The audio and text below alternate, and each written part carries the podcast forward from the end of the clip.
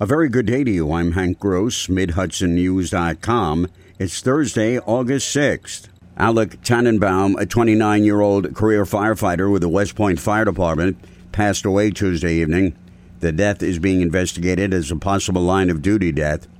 Tannenbaum had finished his shift at West Point Wednesday morning and then proceeded to answer calls with the Vails Gate Fire Department, where he served as a volunteer since February 2016.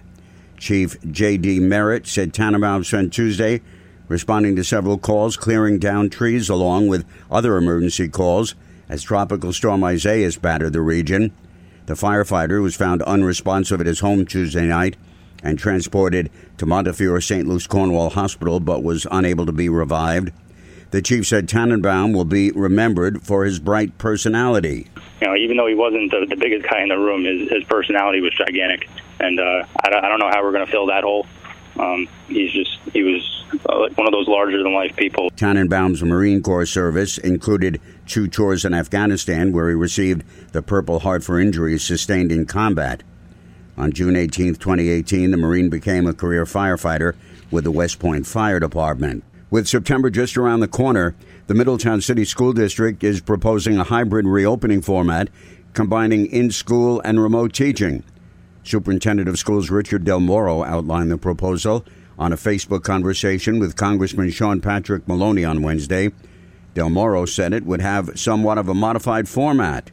We are keeping our students home for the first five weeks uh, of the school term, and therefore bringing the teachers into the classroom in their own classroom to um, to promote distant learning from that regard so that they would have access to all of their supplies, all of their materials, all their resources at their fingertips.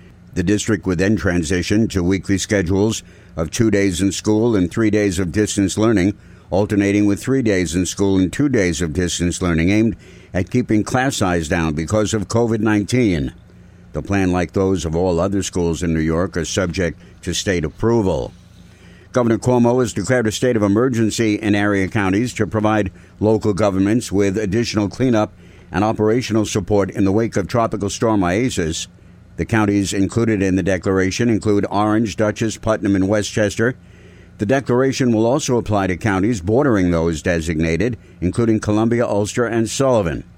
By declaring a state of emergency, it allows state agencies to provide direct support to local government without already having standing agreements in place. Despite an announced enhanced police presence in Kingston, following several acts of violence in recent weeks, there was more gunfire on Wednesday morning.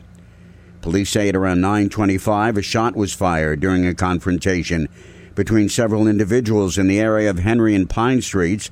This was not a random incident, investigators say. There were no reports of injuries to help enhance the safety of students and local residents, Vassar College's Poughkeepsie campus will be closed to visitors from August 8th through at least September 7th, pending consultation with Dutchess County health officials.